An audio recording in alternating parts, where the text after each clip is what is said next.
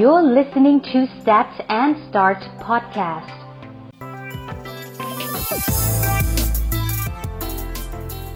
สวัสดีครับ Stat and Start วันนี้มีสถิติเกี่ยวกับเรื่องของแบรนด์ จริง ๆ หลาย ๆ คนคงรู้จักแบรนด์อยู่แล้ว แล้วก็เชื่อว่าหลาย ๆ คนก็คงเคยมีโอกาสได้สร้างแบรนด์ของตัวเองบ้าง หรือทำงานให้กับแบรนด์ใดแบรนด์หนึ่ง ในองค์กรใดองค์กรหนึ่งอยู่แล้ว ตรงเนี้ยในมุมมองของการทำแบรนด์เนี่ยมันหลากหลายมาก แต่วันนี้เราจะมีมุมมองของสถิติ ว่าวันเนี้ยหากเราพูดถึง b r a c e Global Brand ประจำปี 2019 เราคิดว่าแบรนด์ที่มีมูลค่าสูงสุดในตลาดนะครับ คือแบรนด์อะไร อันดับหนึ่งของโลกคือแบรนด์ไหน วันนี้เรามีข้อมูลมานะครับ Interbrand นะครับ บริษัทที่ปรึกษาด้านแบรนด์ชั้นนำของโลกได้ประกาศอันดับออกมาแล้วว่า b r a c e Global Brand ประจำปี 2019 อันดับหนึ่งนะครับ ให้ทายว่าเป็นแบรนด์อะไร ผมเชื่อว่าหลาย ๆ คนรู้ แล้วก็เชื่อว่าหลาย ๆ คนเนี่ยใช้แบรนด์นี้อยู่เป็นประจำนะครับแบรนด์นั้นก็คือ Apple ครับ Apple ยังคงครองอันดับหนึ่งได้ด้วยมูลค่าของแบรนด์กว่านะครับ2 234 พันล้านเหรียญสหรัฐ เพิ่มขึ้นถึง 9%นะครับอันดับ 2 ก็จะเป็นในส่วนของ Google ซึ่งเป็นแบรนด์หนึ่งที่เราก็เห็นอยู่ไม่อยู่ไม่น้อยเลยแหละ แล้วก็ Google เองก็เป็นแบรนด์ที่ทรงพลังมาก มีมูลค่าของแบรนด์เนี่ยอยู่ที่ 167.7 พันล้านเหรียญสหรัฐ เพิ่มขึ้น 8% แต่อันดับที่ 3 ที่เพิ่มขึ้นเยอะมากๆ แล้วก็มีปริมาณการเติบโตปริปริมาณอิทธิพลของแบรนด์สูงขึ้นเรื่อยๆ ก็คือ Amazon Amazon ตอนนี้มีมูลค่าของแบรนด์อยู่ที่ 125.3 พันล้านเหรียญสหรัฐ เพิ่มขึ้นถึง 24%ตรงนี้เราจะเห็นว่าแบรนด์ Amazon เริ่ม initiate เริ่มมีธุรกิจที่ทำอะไรใหม่ๆ มากขึ้น มีมุมมองการทำธุรกิจของโดรน มีเรื่องของ tech มีเรื่องของ innovation เข้ามาทำให้ภาพของแบรนด์เนี่ยถูก refresh ถูกเปลี่ยนแปลง แล้วก็มีความน่าสนใจ แล้วก็มีมูลค่าที่มากขึ้นกับธุรกิจที่เติบโต อันดับที่4ครับ Microsoft ก็เป็นแบรนด์ที่หลายๆคนคุ้นเคย มีมูลค่าของแบรนด์อยู่ที่ 108.8 พันล้านเหรียญสหรัฐ เพิ่มขึ้น 17%แบรนด์ Microsoft ก็เป็นอีกหนึ่งแบรนด์ที่ทำสร้างภาพของแบรนด์ในเรื่องของเทคโนโลยีได้ค่อนข้างดี แล้วก็มี Product ใหม่ ๆ ออกมา อย่างที่บอกว่าแบรนด์วันนี้มันไม่ใช่แค่โลโก้ มันไม่ใช่แค่ character หรือ look and feel ของแบรนด์แค่อย่างเดียว แต่มันคือภาพรวมของธุรกิจ Purpose ขององค์กร ผลลัพธ์ หรือ Outcome ของการที่เราเชื่อนั้นนะมันกลายมาเป็นอะไร และเมื่อ Product นั้นมันถูก roll out Service นั้นมันถูกเอ่อ attach กับ consumer แล้วเนี่ยมันส่งผลให้คนเชื่อได้ไหมว่าสิ่งที่เขาได้รับเนี่ยมันสอดคล้องกับปณิธาน หรือมุมมอง หรือวิสัยทัศน์ หรือความเชื่อของแบรนด์ มันมีหลาย ๆ แบรนด์มากนะครับที่ทำได้ดี และก็มีหลาย ๆ แบรนด์ที่ปีนี้อันดับค่อนข้างน่าตกใจนะครับหากเราพูดถึงแบรนด์แบรนด์หนึ่งที่เราน่าจะคิดว่าเป็นแบรนด์ที่ทรงพลังมาก ๆ และน่าจะมีมูลค่าของแบรนด์ที่สูงเนี่ยผมคิดว่าแบรนด์ Facebook น่าจะเป็นหนึ่งแบรนด์ที่คุณผู้ฟังเนี่ยคิดเหมือนกันว่าเฮ้ยมันน่าจะติดท็อป 5 แหละ ถ้าเราพูดถึงแค่สี่อันดับเนี่ยอันดับ 5 Facebook น่าจะมีโอกาสหรือเปล่า แต่ปีนี้ Facebook ค่อนข้างมีมูลค่าของแบรนด์ที่ลดลงนะครับ ก่อนหน้านี้ติดโผอยู่ในปี 2012 ครั้งแรกเนี่ยอยู่ที่อันดับ 69 และปี 2017 เนี่ยขึ้นมาสู่อันดับที่ 8 คือติด top 10 นะครับ ปีนี้เนี่ยตกลงมาอยู่ที่อันดับที่ 14 โดยมีมูลค่าของแบรนด์อยู่ที่ 39.9 พันล้านเหรียญสหรัฐ หรือลดลง 12%ตรงเนี้ยมันจะเห็นเลยว่ามันไม่ใช่ว่าแบรนด์แบรนด์หนึ่งจะคงอยู่ตลอดไป หรือเป็นแบรนด์ที่มีความน่าเชื่อถือ เป็นแบรนด์ที่ฉันรักได้ตลอด เพราะ Facebook เนี่ยจริง ๆ ถือว่าเมื่อปี 2017 เนี่ยเป็นแบรนด์ที่ทรงพลังมาก แล้วก็มีคนรักมีคนชอบ พอพูด Facebook แล้วเรารู้สึกว่าเออมันเป็นเรื่องของสังคม มันเป็นเรื่องของ community เฮ้ยมันเป็นแบรนด์ global brand มันเป็นแบรนด์ขนาดใหญ่ เป็นแบรนด์ที่พูดอะไรฉันเชื่อ แต่ในเมื่อวันในช่วงเวลาที่ผ่านมาเนี่ย Facebook มีข่าวค่อนข้างหนักนะครับแล้วก็มีเรื่องของคดีมีเรื่องของกฎหมายต่างๆ มีประเด็นเรื่องการถูกต่อต้าน แล้วก็ปัญหาเรื่องความเป็นส่วนตัว privacy ที่ต้องถึงขนาดขึ้นขึ้นลงขึ้นศาลกันเลย ตรงเนี้ยมันมีผลทำให้ความเชื่อมั่น หรือความรู้สึกต่อแบรนด์ หรือมูลค่าของแบรนด์เนี่ยลดลง ตรงเนี้ยก็อย่างที่บอกว่าการทำแบรนด์เนี่ยมันไม่ได้เป็นแค่เรื่องของทำแล้วสวยอย่างเดียว แบรนด์เป็นเหมือนหน้าตาเป็นเหมือน character เป็นเหมือนศูนย์รวมของความเชื่อเป็นเรื่องของ attach ที่คนจะรู้สึกประสบการณ์ที่คนจะมีกับแบรนด์ แบรนด์อย่าง Facebook ก็เห็นแล้วนะครับว่าค่อนข้างประสบปัญหา แล้วก็มีมูลค่าของแบรนด์ที่ลดลง จริง ๆ แบรนด์วันนี้มันมากกว่าแค่โลโก้ identity ของแบรนด์หรือ character ของแบรนด์เนี่ยมันเป็นทุกอย่าง แล้วมันส่งผลลงไปถึงเลเวลของ product แล้วก็ service ตรงเนี้ยการดูแลแบรนด์ของตัวเอง หรือการหมั่นคอย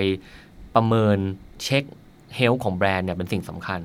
มันมีหลาย ๆ แบรนด์มากที่เราเชื่อว่าทุก ๆ คนเห็น value ของมัน เห็นคุณค่าของมัน แล้วก็มีหลาย ๆ แบรนด์ที่เคยมี value เคยมีคุณค่า แต่วันนี้ดูเหมือนว่าจะลดลงนะครับ เพราะฉะนั้นตอนนี้ Facebook ไม่ได้ติด top 10 เมื่อกี้เราพูดไปถึง 4 อันดับแรกละเดี๋ยวผมจะเล่าอันดับที่เหลืออย่างเร็ว ๆ นิดนึงละกัน อันดับที่ 5 นะครับ เป็นโคคาโคล่าหรือโค้กอันดับที่ 6 เป็นซัมซุงอันดับที่ 7 เป็นโตโยต้า อันดับที่ 8 เป็น Mercedes-Benz นะครับ อันดับที่ 9 เป็น McDonald อันดับที่ 10 เป็น Disney หากยกตัวอย่างถึงมุมมองของการทำแบรนด์ที่ดีหรืออะไรอย่างเงี้ยดิสนีย์เป็นหนึ่งแบรนด์ที่ค่อนข้างแข็งแรง และดิสนีย์เองก็ให้ความเชื่อกับแบรนด์อย่างชัดเจนมากว่าดิสนีย์เนี่ยเขาเชื่อเรื่องการที่จะอยู่เพื่อสร้าง magic moment magic experience ให้กับคน นั่นเป็นที่มาที่ดิสนีย์ทำทุกอย่าง ไม่ว่าจะเป็นดิสนีย์แลนด์หรืออะไรเนี่ยเขามีความเชื่อที่จะ สร้าง moment พิเศษ และเขาทำได้จริงเมื่อคอน sumer เข้าไปหาแบรนด์แบรนด์นี้ เวลาเราดูหนังดิสนีย์เราจะรู้สึกว่าดิสนีย์เนี่ยทำโลกในฝันเราในสร้างแฟนตาซีให้กับชีวิตของเรา เราอินเข้าไปกับตัวละคร เรารู้สึกว่าเฮ้ยมันเป็นโลกใหม่ เวลาเราเดินเข้าไปในดิสนีย์แลนด์เชื่อเถอะครับว่าผู้หญิงในประเทศไทยเนี่ยผมเชื่อว่าเกิน 50%อะมากกว่าครึ่งอะอยากไปดิสนีย์แลนด์ แล้วเราเชื่อว่าเวลาเราเข้าไปในดิสนีย์แลนด์เนี่ยเราได้อยู่ในโลกแบบใหม่ เราได้ escape จากโลกจริงเข้าไปในดิสนีย์แลนด์ในดิสนีย์แลนด์เราจะทำอะไรก็ได้ เราจะซื้อที่คาดผมลายมิกกี้เมาส์ก็ได้ เราจะเล่นเป็นเด็กก็ได้ และหลาย ๆ ครั้งเนี่ยมันก็คือ magic moment ที่แบรนด์แบรนด์นี้เชื่อ เพราะนั้นถ้าเกิดเราพูดว่าดิสนีย์เขาเชื่อในเรื่องของ magic magic moment พวกเนี้ยเราคิดว่าสิ่งที่เราสัมผัสได้จากองค์ประกอบของแบรนด์จาก character มันสอดมันสอดคล้อง ถึงทำให้แบรนด์ของดิสนีย์เนี่ยแข็งแรง อีกแบรนด์หนึ่งที่อยากจะขอยกตัวอย่างนะครับ อย่างแบรนด์ของเลโก้ถ้าเกิดเด็กสมัยนี้เนี่ยอาจจะไม่ทันละ แต่ถ้าอย่างรุ่นของผมเนี่ยเกิดมาเนี่ยต้องเคยเล่นเลโก้ ไม่ว่าจะเป็นไปเล่นตามห้างที่เขาจะมีบ่อกระบะเลโก้แล้วก็ไปนั่งต่อกัน ที่มันจะเป็นเหมือน brick เป็นชิ้นชิ้นพลาสติก แล้วก็ต่อได้หลาย ๆ สี แล้วก็หลัง ๆเขาก็เริ่ม innovate product ให้มันทำอะไรได้มากขึ้น สมัยนี้เราเห็นเลโก้ต่อเป็นหุ่นยนต์ได้เลโก้ที่มี เขาเรียกว่าอะไรนะ มีฟังก์ชันขยับได้เป็นล้อเกวียนสามารถแบบพอต่อเสร็จแล้วขยับนู่นขยับนี่ได้ แต่ถ้าพูดถึงเลโก้อะเราคิดว่าแบรนด์แบรนด์นี้เชื่อในเรื่องของอะไรเลโก้นะครับเชื่อในเรื่องของเอ่อ imagination เขาเชื่อว่า leader ที่ดีในอนาคตเนี่ยจะต้องมี imagination ตั้งแต่เด็ก และเขาก็เชื่อว่า creativity กับ imagination เนี่ยเป็นสิ่งที่สำคัญของการเติบโตที่ดี นั่นจึงเป็นที่มาที่เขาอยู่เพื่อที่จะสร้างเครื่องมือ เขาไม่ได้พูดว่ามันคือพลาสติกต่อ แต่เขาพูดว่ามันคือของเล่นหรือมันคือเครื่องมือ หรือมันคือ device ที่สามารถจะสร้าง creativity ให้กับเด็กได้ เราลองไปดูแอดหลาย ๆ ตัวของเลโก้ที่ได้รางวัลนะครับ เขาจะพูดถึงเด็กที่เล่นเลโก้แล้ววันหนึ่งโตขึ้นไปเป็นนักบินอวกาศ วันหนึ่งโตขึ้นไปเป็น artist วันหนึ่งโตขึ้นไปเป็น musician หรืออะไรแบบนี้นี่คือพลังของแบรนด์ พลังของความเชื่อที่ถูกส่งต่อมา หลาย ๆ ครั้งเราทำแบรนด์ สิ่งสิ่งหนึ่งที่ ในในประสบการณ์ที่ผมทำแบรนด์มาในหลาย ๆ แบรนด์นะครับ จริง ๆ แล้วแบรนด์ก็คือ reflect ของ owner นั่นแหละ แบรนด์หลาย ๆ แบรนด์เนี่ยส่งทอดความเชื่อของเจ้าของที่สร้างมา ส่งเชื่อ character ส่งเชื่อนิสัยหรือ personality ผ่านแบรนด์ ตรงเนี้ยเป็นสิ่งที่ร้อยรวมกัน แล้วก็ทำให้แบรนด์เราเนี่ยเป็นในแบบที่เราต้องการ วันนี้นะครับในมุมของการสร้างแบรนด์ ผมก็เลยมี 5 กุญแจสำคัญในการสร้างแบรนด์ให้ชนะใจลูกค้า คืออันนี้เอามาจากบทความของ Step Academy แต่ว่าเรา จะมีการหยิบยกมุมมองเข้าไปด้วย องค์ประกอบของแบรนด์เนี่ยหลักๆเนี่ยมันก็จะมีอยู่ไม่กี่อย่าง แต่การสร้าง branding เนี่ยเราต้องตัดภาพไปก่อนว่าเราไม่ได้สร้างโลโก้ เราไม่ได้สร้างแค่สี แต่ก็ต้องยอมรับว่า element พวกเนี้ยมันเป็น element สำคัญ แล้วถ้าเกิดเราจะเปิดแบงค์แบงค์หนึ่งเราจะเลือกสีสีหนึ่งให้แบงค์ของเราเนี่ยคิดว่าวันนี้เราเหลือสีอะไรให้เล่นบ้าง เป็นคำตอบที่ยากมากนะครับ เพราะแบงค์วันนี้มีทุกสีละ เราจะไปสีเขียว เราจะไปสีม่วง เราจะไปสีเหลือง เราจะไปสีชมพู มันมีแบรนด์ที่ associate ละ ถ้าวันนี้เราถามคำถามกับตัวเองว่า แบงค์สีเขียวคือแบงค์อะไรเราจะตอบได้ทันที หลาย ๆ ครั้งเขาก็ไม่ได้เอ่ยชื่อแบงค์นะครับเขาเรียกว่าแบงค์สีเขียวแบงค์สีม่วง นี่คือพลังของแบรนด์ พลังของมุมมองการสร้าง expression สร้าง experience อย่างต่อเนื่อง จนทำให้ความเชื่อและ character ของแบรนด์เนี่ยถูกส่งต่อไปหาผู้บริโภค วันนี้ 5 กุญแจสำคัญนะครับ ขออนุญาตหยิบยกคำกล่าวของ เอ่อเอ่อเจฟเบซอสนะครับเป็น CEO และผู้ก่อตั้ง Amazon เขาพูดว่า your brand is what other people say about you when you are not in the room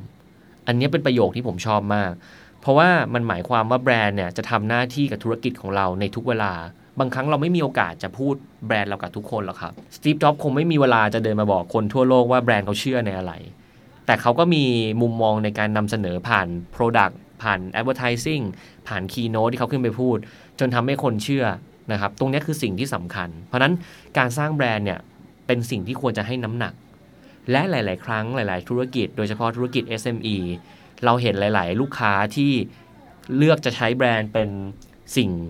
เลือกจะลงทุนกับแบรนด์เป็นสิ่งหลัง ๆอะ่ะจะเน้นลงทุนกับ Operation จะเน้นลงทุนกับการทำเอ่อ Foundation ของธุรกิจ แต่แบรนด์เนี่ยพูดง่ายๆก็คือเฮ้ย save cost ที่สุดเลย save เยอะๆ แบรนด์มันมันมันยังคงยังไม่ได้ใช้เยอะ แต่คุณอย่าลืมนะครับ มีหลาย ๆ ธุรกิจหลาย ๆ แบรนด์ที่สามารถจะเติบโตได้ด้วยแบรนด์เลย แบรนด์ที่ดีไม่ได้เพียงแค่ทำให้คุณมี reputation หรือขายของแบบเดิมได้ดี แต่แบรนด์ที่ดีสามารถจะทำให้คุณขยายธุรกิจไปได้อีกไกล คิดว่าวันนี้ Starbucks ถ้า Starbucks ไปเปิดธุรกิจอื่น ๆ เราคงเชื่อว่า Starbucks น่าจะเป็น choice แรกที่อยากจะลองเพราะ Starbucks ได้สร้างมุมมองของการทำ community ของร้านกาแฟที่ดี วันหนึ่ง Starbucks จะไปออกแบบ อย่างอื่น เช่นสมมติไปออกแบบน้ำผลไม้ Starbucks จะไปเล่นกับน้ำหรือ beverage ชนิดอื่น ๆ เราจะรู้สึกคุ้นเคยกับแบรนด์นี้ได้เลยนะครับ เพราะฉะนั้นมุมมองของแบรนด์เนี่ยมันกระทบและมันก็มีบทบาท มันก็มีอิทธิพลที่มากกว่าที่เราคิดนะครับ เพราะฉะนั้นองค์ประกอบของแบรนด์ 5 อย่างสั้น ๆ ง่าย ๆ อันแรกนะครับ คือแบรนด์ Vision and Mission Vision เป็นสิ่งสำคัญ Vision จะมาจาก Belief แล้วก็ Purpose ของแบรนด์เหมือนกัน Vision คือวิสัยทัศน์ของเรา วิสัยทัศน์และก็จุดมุ่งหมายหรือความมุ่งมั่นขององค์กร ที่จะต้องการทำให้มันบรรลุผลเป้าหมายในภาพไกลของเราคืออะไร มันอาจจะไม่ได้เกิดขึ้นวันนี้อาจจะไม่ใช่อะไรง่าย ๆ อาจจะเป็นอะไรที่มันกว้างขึ้นหน่อย แต่มันมีนัยยะนะครับ เช่น เราต้องการให้ธุรกิจของเราเป็นอย่างไรในอนาคต เพื่อนผมหลายคนทำธุรกิจแล้วก็มีมุมมองที่น่าสนใจ มีวิสัยทัศน์ที่ดีมากบางคน พูดว่าเฮ้ยเขามีมุมมองที่จะเปลี่ยนอย่างสตาร์ทอัพหลายๆคนก็บอกว่าเขาอยากจะเปลี่ยนพฤติกรรมอะ อยากจะให้คนทำอีกแบบหนึ่งเขารู้นะว่ามันยาก แต่เนี่ยคือ vision ของเขา แล้วพอเรามี vision เรามีทิศทางเรามี directionมันจะเกิดสิ่งที่เรียกว่า brand mission หรือพันธกิจ mission ก็คือเป้าหมายหรือภารกิจย่อยๆ ของเราเนี่ยแหละ ที่จะดำเนินการไป เพื่อให้เรา achieve เป้าหมายในระยะยาว ซึ่งมันก็คือ vision ตรงเนี้ยชัดเจนว่ามันสอดคล้องกันทั้ง vision กับ mission ก่อนที่จะทำแบรนด์หรืออะไรเงี้ยเราลองตั้งคำถามก่อนว่า เราเชื่ออะไรเราถึงทำธุรกิจนี้ แล้วธุรกิจเนี้ยเราเชื่อแบบเนี้ยมันส่งผลให้มีวิสัยทัศน์แบบนี้ ส่งผลให้เกิด mission แบบนี้ แล้วเมื่อเรามี mission แล้วเนี่ยเราจะสามารถแคปเจอร์ทาร์เก็ตคอน sumer ของเราได้ไหม ผู้บริโภคเชื่อใน mission แบบนี้เชื่อใน vision ของเราหรือเปล่านะครับอันนี้คือสิ่งสำคัญ ข้อที่2เนี่ยก็สำคัญไม่น้อยไปกว่ากันก็คือ brand value proposition value proposition เนี่ยคือจุดยืนคำว่า proposition คือจุดยืน value คือคุณค่าที่คุณมีในจุดยืนของคุณ แต่สิ่งที่สำคัญที่สุดเลยเนี่ยคือบางครั้งเนี่ยมันไม่ใช่จุดยืนที่เราทำแล้วเราว่าดี แต่คู่แข่งก็ทำเหมือนกัน value position คือสิ่งที่เราดี และบางครั้งเราไม่ได้ทำเหมือนคนอื่น เป็นจุด differentiation หรือจุดที่แตกต่างของแบรนด์เรากับคนอื่น เพราะนั้นการอธิบายหัวข้อของแบรนด์ value position เนี่ยจะมีอยู่ 3 หัวข้อที่สำคัญก็คือ 1. สินค้าและบริการจะช่วยแก้ปัญหาลูกค้าได้อย่างไร จะทำให้ลูกค้าที่เป็น t a r g e t ของเราเนี่ยเขาได้มุมมองได้ประสบการณ์ที่ดีขึ้นกับเรื่องอะไร ประโยชน์ที่ลูกค้าจะได้รับคืออะไรนะครับ แล้วก็สุดท้ายคือทำไมลูกค้าจะต้องซื้อสินค้าของเรามากกว่าคู่แข่ง เห็นไหม เพราะนั้นการทำ proposition หรือหลาย ๆ คนที่ทำงานนะครับ คิดพอโพมา เราอย่าลืมว่าเราต้องต่างจากคนอื่น เวลาบางครั้งเราทำงานเนี่ย เรามีพอโพอะไรมาเนี่ย สุดท้ายมันกลับไปอีหลอบเดิมว่า แล้วมันต่างจากคู่แข่งอย่างไร บางครั้งมันอาจจะไม่ได้ต่างในเชิงว่าอะอย่างเช่น ฉันทำโปรโมชั่นอันนี้มาสู้กับคู่แข่ง proposition ของฉันคือเขาใช้เขาหนึ่งแถมหนึ่งแต่ฉันเป็นหนึ่งแถมหนึ่งเหมือนกันแบบเนี้ยมันไม่ได้เป็น value proposition ในมุมที่ผู้บริโภคจะเลือกได้ง่าย แต่ถ้าเราพูดได้ว่า 1 แถม 1 ของเรา แต่อันที่เราแถม1เนี่ยคุณเลือกอะไรก็ได้นะ ในร้านไม่เหมือนอีกร้านหนึ่งที่เขาเลือกได้แค่ชิ้นเดียว หรือเรามี fix เลยว่าจะให้แค่ชิ้นนี้ แบบนี้ก็ถือว่าเป็น value proposition แบบหนึ่ง คือการที่เรามี various of choice for free ในการที่คุณจะซื้อ 1 แถม 1 เพราะฉะนั้น value position value proposition เนี่ยเป็นสิ่งสำคัญนะครับ เราควรจะต้องถามให้ได้ว่าธุรกิจของเราโปรเจกต์ของเรามี value position อย่างไร แคมเปญของเรา product ของเรานะครับ ทุกอย่างเนี่ยจะต้องสอดคล้องกัน มีตัวอย่างหนึ่งที่ผมชอบมาก ๆ เลย แล้วก็รู้สึกว่าเขาเอา value proposition มาพูดได้อย่างน่าสนใจ หากมองย้อนกลับไปในปี 2008 เราอยู่ในช่วงยุคสมัยที่แล็ปท็อปหรือว่าเราเรียกว่าโน้ตบุ๊กสมัยนั้นน่ะกำลังเป็นที่นิยม จากที่แต่ก่อนเรามี PC เรามีคอมตั้งโตละแต่ตอนนี้เรากำลังมีคอมที่พกพาไปไหนได้ทำที่ไหนก็ได้ ในวันนั้นเนี่ยคอมมันหนักมาก คอมเราจะเฉลี่ยหนักประมาณแบบสี่ห้าโลอะแบกกันหลังหักเลย มันเป็นที่มาของแบรนด์แบรนด์หนึ่งที่เขาเชื่อในเรื่องของการ คิดให้แตกต่าง แล้วก็เชื่อในเรื่องของ pain point อะ user friendly ต้องมาก่อนนะครับ ก็คือแบรนด์ของ Apple มาพร้อมกับ Product อันหนึ่งที่น่าสนใจมากก็คือ MacBook Air MacBook Air จุดเด่นของเขาเนี่ยเข้าใจว่า MacBook เบื้องพื้นฐานของมันก็คือทำงานได้มีระบบ processor จอดี หรืออะไรเนี้ยแต่นั่นไม่ใช่ประเด็น เพราะว่าเพอ position ของมันไม่ใช่สิ่งที่คนอื่นทำได้ แต่คือสิ่งที่มันเกิดมาเพื่อสิ่งสิ่งนี้แล้วคนอื่นทำไม่ได้ นั่นก็คือน้ำหนักที่เบา เขายอมตัดฟังก์ชันหลาย ๆ อย่างออก ยอมลดทอนหลาย ๆ อย่างออกเพื่อให้ได้น้ำหนักของโน้ตบุ๊กที่เบาที่สุด แต่สิ่งที่ตามมามากกว่านั้นไม่ใช่แค่การที่เข้าใจว่าตัวเองมี value proposition อย่างไร แต่รวมถึงการนำเสนอบน Keynote ซึ่งถือว่าเป็นการพรีเซนต์ที่ผมชอบมาก ๆ ในการแนะนำว่ามันมันบางแล้วมันมันมันเบาอย่างไรเนี่ย แล้วมันเล็กยังไงมันบางมากเนี่ย คุณคิดว่าคุณจะพูดยังไง ให้คนสนใจ ให้นักข่าวอยากจะแชร์เรื่องนี้ต่อไป สิ่งที่สตีฟจ็อบส์ทำคือมันซิมพี่อดีตอีสนะครับมันง่ายแบบมันคิดก็คือ เขามองว่าหากเราเอาซองเอกสารสักซองหนึ่งมา แล้วเราเอา macbook air ใส่เป็นเอกสารซองนั้นได้ มันคือบางมาก เพราะซองเอกสารสีส้มๆ ที่มันเป็นฝาปิดด้านบนเนี่ย มันบางมากมันใส่ได้แค่กระดาษ A4 อะใส่ได้แค่กระดาษแผ่นบางๆอะใส่เยอะๆ มันก็เต็มแล้ว แต่เขาเดินมาพรีเซนต์ก็บอกว่า ผมจำประโยค exactly ไม่ได้นะครับ แต่จะพูดว่า introducing you MacBook Air แล้วเขาก็ถือซองเอกสารซองหนึ่ง ซึ่งคนก็งงว่าอะไรวะ สัญญาอะไรหรือเปล่า contract อะไรหรือเปล่า แล้วยกดึงออกมาเป็น MacBook Air คนหรือนักข่าวในโรงตบมือกันเกรียวกราว เกิดกระแสมากมายว่าหุยแม่งเกิดภาพจำว่าเฮ้ยมันเล็กมากนะเว้ยมันบางมาก มันเบามาก มันใส่ซองเอกสารได้เลยนะ นี่คือ คำว่า proposition ที่ชัดเจน รวมถึงการนำเสนอที่ดี ข้อที่ 3 นะครับ brand positioning positioning เป็นสิ่งที่นักการตลาดทุกคนต้องเคยเรียนเรื่องนี้มา ผมก็เคยเรียนเรื่องนี้มา แต่จริง ๆ แล้ว positioning เนี่ยเป็นสิ่งที่สำคัญมากๆในการทำแบรนด์ เพราะเราจะสามารถรู้ได้ว่าจุดยืนของแบรนด์เราเนี่ยจะสามารถต่างจากคู่แข่งได้ เปรียบเทียบกับคู่แข่งแล้วเรายืนในจุดที่เรารู้สึกว่าเรามีความแตกต่างนะครับ เพราะฉะนั้นตรงเนี้ย เราต้องเข้าใจก่อนว่า proposition เนี่ยจะมีส่วนสำคัญในการมาช่วย map brand positioning brand positioning เนี่ยจะเกิดจากแกนแนวตั้งแล้วก็แกนแนวนอน ตัดกันเนี่ยแล้วจะเกิดเป็นพื้นที่ 4 ด้าน การกำหนดแกนแนวตั้งและแนวนอนสำคัญ สมมุติผมกำหนดแกนแนวตั้งว่าเป็นพรีเมียมกับราคาคุ้มค่า แกนแนวตั้งนะ แกนแนวนอนเป็น minimal design กับอีกแนวแนวหนึ่งเป็น typical design ก็คือด้านหนึ่งเป็นมินิมอลอีกด้านหนึ่งเป็นปกติ สิ่งที่มันน่าสนใจคือพอเราเริ่ม map คู่แข่งเราลงไปในแกนต่างๆเนี่ยเราจะเริ่มเห็นแล้วว่า area ที่คู่แข่งเราไปอยู่นะคืออะไร และเราจะวางตัวเองให้ต่างยังไง อันนี้ก็เป็นสิ่งสำคัญ การทำโ o ชั่นนิ่งที่ดีคือการที่หัวใจอยู่ที่การเข้าใจแกนก่อนว่าแกนที่เราจะหยิบมาใช้ในการวางคู่แข่งลงไปเนี่ยคืออะไร ถ้าเราจะคุยกันเรื่องของจุดยืนของแบรนด์เรา เราต้องเข้าใจจุดยืนของคู่แข่งให้ได้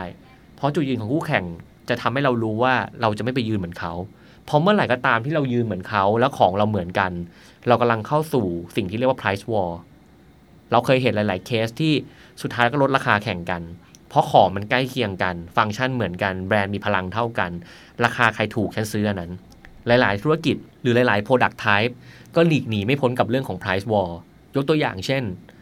ธุรกิจน้ำดื่ม ธุรกิจน้ำดื่มเป็นธุรกิจที่ลำบากเหมือนกัน เป็นธุรกิจที่ เขาเรียกว่าตัดราคาเป็น price war คือบางครั้งก็อยากกินน้ำแร่ยี่ห้อนี้นะ แต่ยี่ห้อนี้ 2 ขวดเหลือเท่านี้ ฉันว่าฉันเอาคุมไว้ก่อน เพราะฉันซื้อเยอะมันเป็น daily consumption เพราะฉะนั้นตรงนี้มันคือสิ่งที่สำคัญของการที่ว่า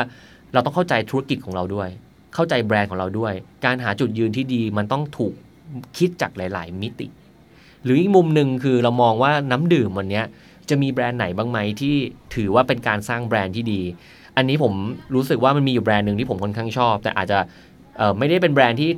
มี Market Share ที่เยอะที่สุด แต่ผมคิดว่าเขาสร้างแบรนด์แล้วก็ execution สิ่งที่แบรนด์เชื่อเนี่ยได้ดีอย่างคือแบรนด์ Sprinkle ที่เขาเชื่อเรื่องของ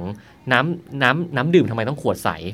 แล้วเขาเชื่อว่าน้ำดื่มมันสามารถจะเป็น imagination ได้ สิ่งที่เกิดขึ้นคือเขาเอาเอาขวดของเขาเนี่ยมา represent ไอเดียต่างๆ เขามีการไป partnership คือแคมเปญแรกของเขาคือออกมาคือเจ๋งมากคือ เป็นขวดน้ำหลาย ๆ สีที่คนสามารถจะเก็บเป็นคอลเลกชันได้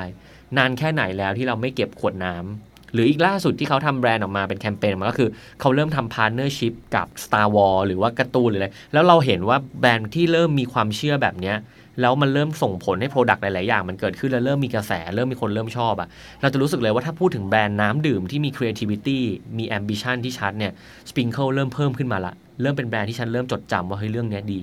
แล้วเริ่มเป็นแบรนด์ที่ถูกใจมันวันหนึ่งมันจะกลายเป็นแบรนด์ for me มากขึ้น แล้วเราลองคิดดูถ้าเกิดเราเป็นเจ้าของแบรนด์อย่างเงี้ยเราสามารถที่จะต่อยอดความเชื่อเนี้ยเป็นอะไรก็ได้ ผมมองเห็นวันหนึ่งที่เขาจะทำคอลเลคชันน้ำได้หลากหลายวิธี bundle วิธีการขาย หรือแม้กระทั่งการทำ sponsorship การทำอีเวนท์ที่น่าจะทำให้คนอยากมามากขึ้น วันนี้หากเราพูดถึงน้ำดื่ม แล้วคุณทำอีเวนต์ปกติก็จะไปเฉยๆแต่ถ้าคุณเริ่มมี branding คุณเริ่มมีความเชื่อก็เป็นสิ่งสำคัญ นะครับ อันที่ 3 ก็คือแบรนด์โพช i น n ิ n งวางตัวเองให้ชัด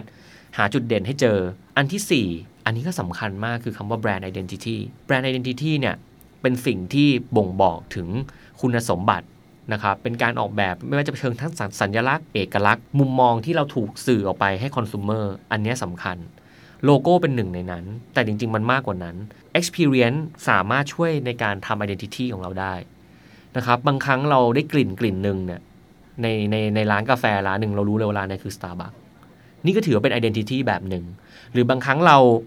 รู้เลยว่าแบรนด์ของญี่ปุ่นส่วนมากวิธีการสร้าง experience ของเขาคือ มันเป็นแบรนด์ที่มีความ dedication คือแกะแพคเกจจิ้งอะไรดีมากเงี้ยพวกนี้ก็คือ identity เหมือนกัน อย่างที่ผมบอกไปข้างต้นว่าสีก็เป็นส่วนหนึ่งของ identity ว่าแบงค์นี้สีนี้ ฉันรู้เลยว่าแบงค์นี้คือสีอะไร ถ้าพูดถึงสีนี้ฉันเข้าใจนะครับหรือว่าจะเป็นเรื่องของ ฟอนต์เรื่องของการนำเสนอการสื่อสารตรงเนี้ยก็สำคัญ เสียงก็สำคัญ ถ้าเกิดเสียงสมัยก่อนตึงตึงตึงตึงเราก็จะอ๋อเข้าใจละหรือสมัยก่อนเรานั่งอยู่ที่บ้านเราได้ยินเสียงตื้อดื้อดืดตื้อดื้อดืดเรารู้เลยว่าไอติมมาละผมอาจจะอาจจะเก่านิดนึงนะ ก็เด็กๆ เราก็จะรู้เลยว่า อ๋อ อันเนี้ยคือคือ identity ของเขา อย่างที่บอกเมื่อคุณเข้าใจพวก positioning ของคุณ คุณเข้าใจ vision คุณเข้าใจ value proposition